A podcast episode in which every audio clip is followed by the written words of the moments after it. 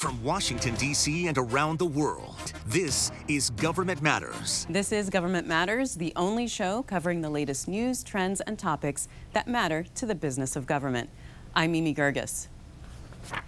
The Pentagon has a new plan to require COVID 19 vaccines for all members of the U.S. military. Defense Secretary Lloyd Austin says he will seek presidential approval to make the vaccines mandatory by mid September. Austin says the deadline could move up if military infection rates rise or if the vaccine receives final FDA approval. The Navy has a new secretary. The Senate unanimously confirmed Carlos Del Toro, a former surface warfare officer, to lead the department. Del Toro says, as secretary, he plans to maintain a 355 ship fleet for the Navy. He will take over for acting Navy Secretary Thomas Harker who was Assistant Navy Secretary under the Trump administration. The $1.2 trillion bipartisan infrastructure bill went to the Senate for a final vote today. The Senate voted to end debate on the bill on Sunday night. The bill includes $550 billion of new federal spending over the next five years.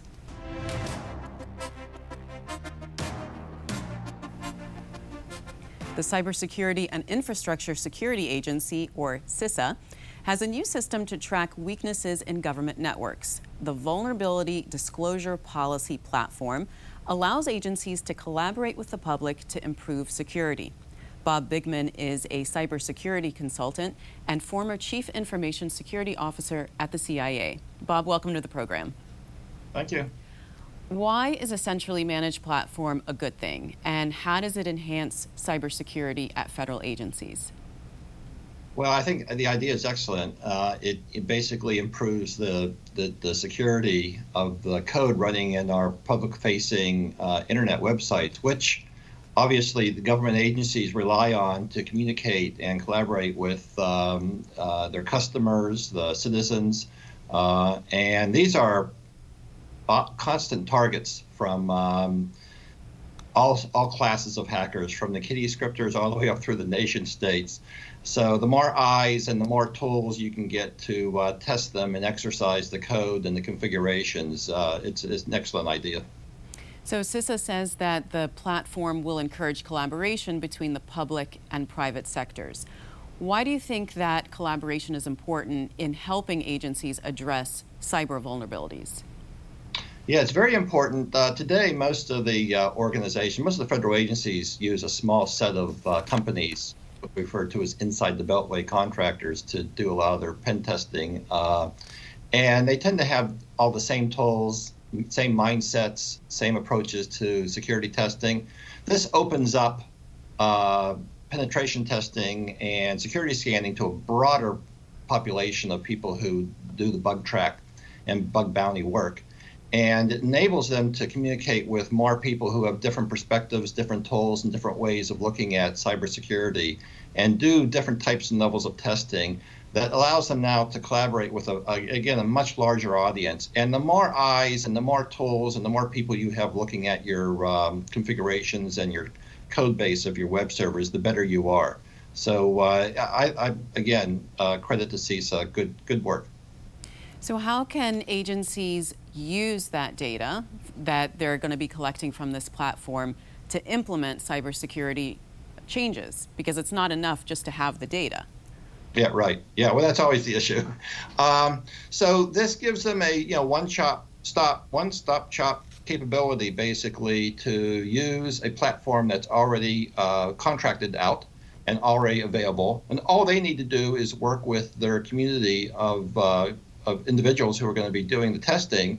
And basically, they get these reports on specific vulnerability types that come into the agency, and basically they need to add them and include them in their uh, threat vulnerability assessment capability uh, management systems. That they these are these are going to be exposures they didn't know anything about, um, and they can go through and whether they're code issues or configuration issues, they can immediately fix them right away um, and have access to this information over a period of time that allows them to see allows them to see trends that are existing on their on their website. Um, I, have worked with a number of companies who've used these tools, and although initially it, it, takes a while to get running, over a period of time, you know, you do basically end up with uh, a better understanding of where the more uh, organic and root level issues are with the way you're running and managing the code base and configuration of your web servers. Very, very important information to have. So, this platform is voluntary for agencies. Yeah. Do you think it should be mandatory? Good question. Uh, yeah, I, I don't know why you wouldn't make it mandatory for any federal government internet facing website that's servicing uh, the population, right? It just seems to me like a, a like a you know obvious thing to do. Uh, I'm sure they needed to make it voluntary first to get some experience and some history behind it, and to make sure people understand this is not harmful. This is this is good.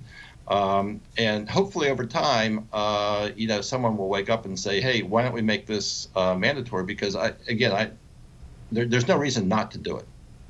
Well, given that it's still voluntary, what do you think the decision process should look like for agencies to determine if this is the right system for them?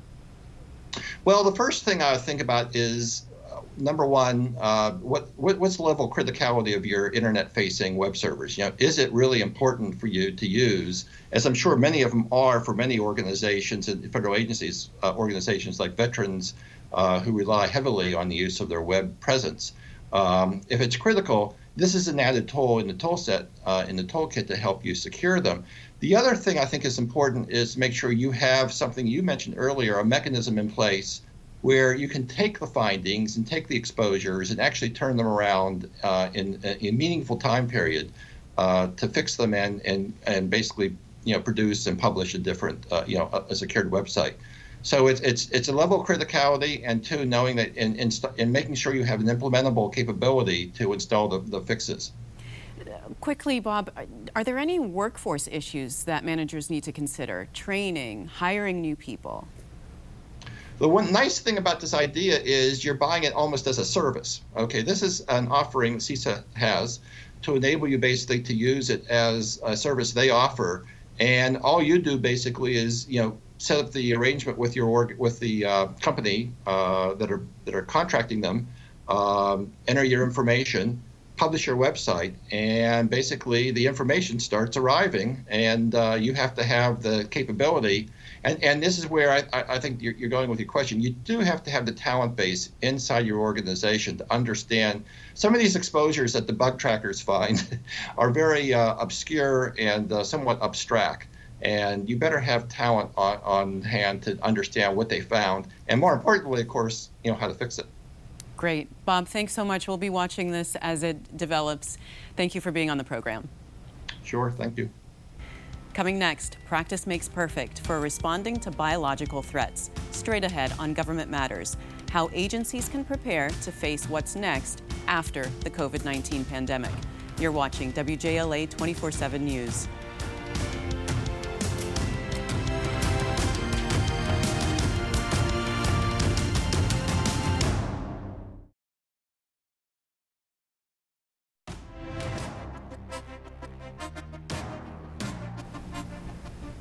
Departments of Homeland Security, Defense, Health and Human Services, and Agriculture regularly run interagency exercises to test preparedness for biological attacks. But the Government Accountability Office says the COVID 19 pandemic showed a lack of action in response. Chris Currie is Director of Emergency Management, Disaster Recovery, and DHS Management Issues at GAO. Chris, welcome to the program. Thank you. GA's report says that there were 74 interagency biological incident exercises that federal agencies conducted over a 10 year time span. This goes back to 2009. How effective were those exercises in preparing the government for the COVID 19 pandemic? Well, it's interesting. The exercises themselves were pretty good. Uh, what we found was that in many cases, the exercises had identified the exact type of challenges and gaps that we saw actually happen in the COVID 19 pandemic. For example, some of the exercises had found that there was going to be a large scale coordination challenge between federal agencies not knowing what to do with such a large disaster and pandemic. They also identified that knowing what the state and local capabilities were going to be in such an event was going to be a challenge as well. So the exercises did their job. The problem is, is that we didn't actually follow up on the gaps that were identified and close those before the pandemic happened. So, what would you have liked to see come out of those exercises that would have put the federal government in a better position to deal with the pandemic? Well, this is something we see a lot in the emergency management world, which is exercises are done, and often after something really bad happens in real life, after action reports are done. But then we move on and we don't follow up on the gaps and we don't identify who's supposed to close those gaps. So, a couple things. First of all, we need to define the capabilities in the future that are needed to prepare for something like this. And then we need to actually close the gaps when we identify them and, and find the agencies that are accountable for doing that and follow up. So, you had mentioned before that there was a lack of communication and deficiencies in how agencies actually communicated with each other. How can they improve the way they communicate the results and recommendations of their future exercises? Well, first of all, uh, they need to they need to address what was actually identified during these exercises. So, uh, for example, in 2019, there was a large scale exercise conducted called Crimson Contagion. It actually tested uh, a large flu pandemic across the country and identified that at the beginning of that, which federal agencies were supposed to take charge and take what action was going to be a challenge. So, you know, if we're going to spend the money and take the time to actually do the exercises and identify these gaps and challenges, then we better follow up and close them in the future before these things happen. Sure. So, what does the GAO recommend a mechanism to ensure that agencies do that follow up um, after exercises and implement changes? That's what we recommended in this report. We actually have 16 recommendations uh, four, four are unique and they're to each of the four agencies that you talked about up front. But the first step is define the capabilities that we really need to test for future pandemics or biological events. The second step is communicate that federal, state, and local partners to figure out what needs to be done. And then lastly, do the exercises and follow up and determine who's accountable for closing the gaps when they're identified. Chris, we talked about you know these biological exercises, and you did talk about a large-scale flu um, pandemic. That was there was an exercise for that. What other types of biological incidents are we talking about here besides a pandemic? That's a great question.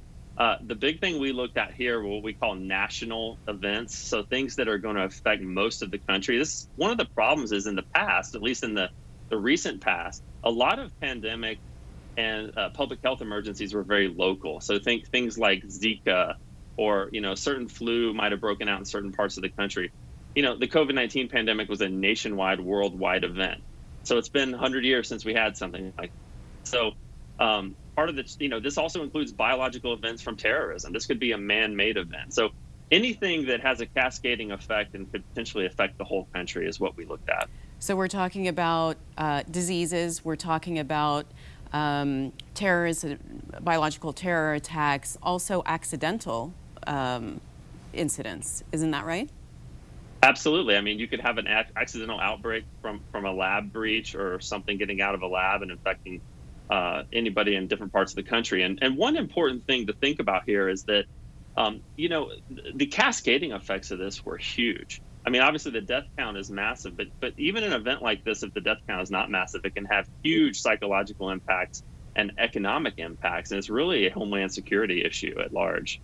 So, what will you keep track of as agencies continue to develop these exercises, these routines? Good question. So, there is actually already a, a biological defense strategy, a biodefense strategy across the whole of federal government. Um, we think that these recommendations we made in this report needs to be integrated into the mechanism for implementing that. So there's a steering committee made up of the Departments of Defense, Homeland Security, Agriculture, and um, Health and Human Services. And we want to see the capabilities developed as part of that effort, exercised, and then followed up on. So that's what we'll be watching for. All right. Well, Chris, thanks so much for being on the program. I appreciate it. And let's stay in touch on these issues. Thank you very much. Up next, the risky business of Pentagon's future defense strategy. Straight ahead on Government Matters, the three strategies for mitigating the military's biggest threats. We archive every episode of Government Matters on govmatters.tv. I'll be right back.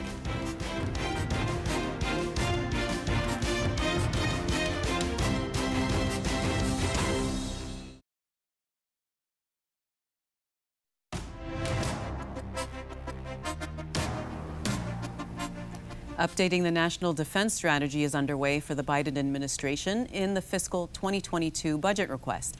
The White House wants to focus on modernizing military capabilities through, quote, leading first with diplomacy. Stacie Pettyjohn is Senior Fellow and Director of the Defense Program at the Center for a New American Security. She's writing about future strategy and force options for the Defense Department for C- CNAS.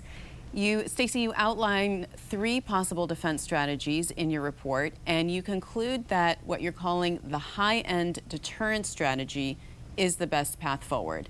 What is that, and why? The high-end deterrence strategy, as it, it's, as its name indicates, is focused on preventing a great power war in Asia or Europe by being able to defeat defeat an invasion force. It prioritizes China over Russia and future modernization over current capacity. And we conclude that this is the best path forward because uh, defeating a Chinese or a Russian invasion is not only the most challenging, but the cons- most consequential threat that the United States could face. Um, and that this approach just strengthens deterrence by denial it also, also offers the United States options um, for rolling back subconventional small scale land grabs if uh, China were to try to seize an island in the South China Sea or uh, Russia to seize a small piece of territory in Europe. Well, all strategies have risks. What are the risks with that strategy? It's definitely true. There's always a trade off. And the risks with the high end deterrence strategy are that you are optimizing for the wrong threat um, that there ends up being a different challenge that emerges, which is a surprise, or that the United States ends up facing um, multiple threats simultaneously. So it has to fight more than one war this concurrently. Um, an opportunistic aggressor might try to take advantage of the fact that the U.S. is just preparing to win one large big war. There are also concerns if the technology does not mature as expected or on the timelines that are planned or hoped for and you're accepting some near-term risk uh, in terms of your capabilities because you're going to have to uh, make some cuts in your near-term capacity and um, give up in terms of competing day to day um, in uh, East Asia. So, talking about China, how do you think the DoD can work with the current budget to maintain and increase their military technological edge when it comes to China? So the current budget actually um, is sufficient to implement this strategy, but it does require um, the department to make some hard choices and to prioritize this mission, deterring China and, and particular threats, and to deprioritize others, and then to follow through and match strategy to resources, which requires convincing members of Congress that this is the right path forward to. Um, so the department would need to make some cuts to its current capacity, the force size, especially within the Army. It needs to also retire some of the older weapon systems that are increasingly expensive to operate and to maintain in order to make investments in future technologies that are needed to compete with China and to acquire more near term capabilities, which will help to mitigate the near term risk and put the United States in a position to uh, deter today um, as well as in the future. So, Stacie, you mentioned aligning resources with strategy. So, what are your recommendations, in addition to what you just said, for Pentagon leaders so that resources align better with strategy and that the department isn't spread out too thin? Absolutely. So, there are two buckets that I think about here the near term and the long term. So, in the near term, um, there are capabilities that we can acquire today, especially standoff strike uh, preferred munitions, anti ship munitions, anti radiation, anti tank, and anti surface ones, where the inventories that we have today are not sufficient for the threat. We can improve our posture in Europe by putting in place heavy forces in Eastern Europe with air defenses, uh, improved artillery, and other enablers. And in Asia, we can take steps to improve the resiliency of our forward posture by uh, investing in a range of passive defenses, um, as well as focusing our training for operations in contested and degraded environments. In the long term, um, we need to continue to put a lot of money in research and development of new technologies, um, and especially uh, science and technology investments in uh, artificial intelligence, autonomous systems, undersea capabilities, bombers, uh, penetrating or attritable um, intelligence, surveillance, and reconnaissance assets, uh, networks, and logistics. Stacie, any other final um, recommendations do you have, especially for DoD leaders, in convincing Congress that um, this is the resource allocation needed for the best strategy? One of the things that I think that the 2018 NDS, which otherwise um, did a great job of prioritizing and focusing on China, but one of the areas it got wrong was including the mission of great power competition, which was not very well defined. Um, and that has led and impeded efforts of the Pentagon to focus on conventional deterrence, which should be the Pentagon's priority and the military's main mission. And I think that removing that um, from uh, the military's focus and making that a whole of government effort would allow us to better be able to compete against China today and to prevent any war from occurring in the future. All right, Stacie, thanks so much for being on the program. Appreciate it. Thanks for having me. You can find a link to Stacie's work at govmatters.tv slash resources. Don't forget, if you miss an episode of Government Matters, it's on our website too. And we want to hear from you. Follow us on social media and let us know what you think.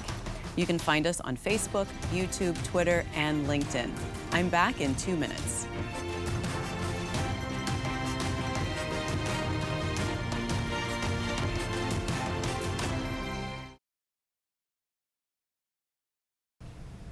That's the latest from Washington. Join me weeknights at 8 and 11 on WJLA 24/7 News and Sunday mornings at 10:30 on 7 News to stay plugged in on issues that matter to the business of government.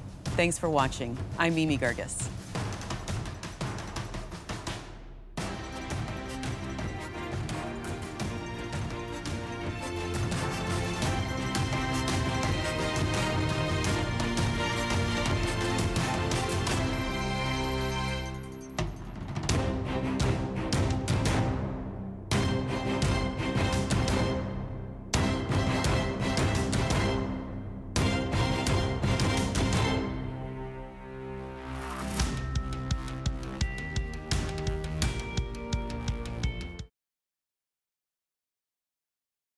Thanks for listening. Our daily program is produced by Katherine Roloff and Drew Friedman. Christy Marriott leads our technical crew. Our web editor is Beatrix Haddon. Our director of content is Alan Holmes. Visit govmatters.tv for articles, videos, and more. Government Matters is recorded at WJLA TV in Washington, D.C. Copyright Sinclair Broadcast Group.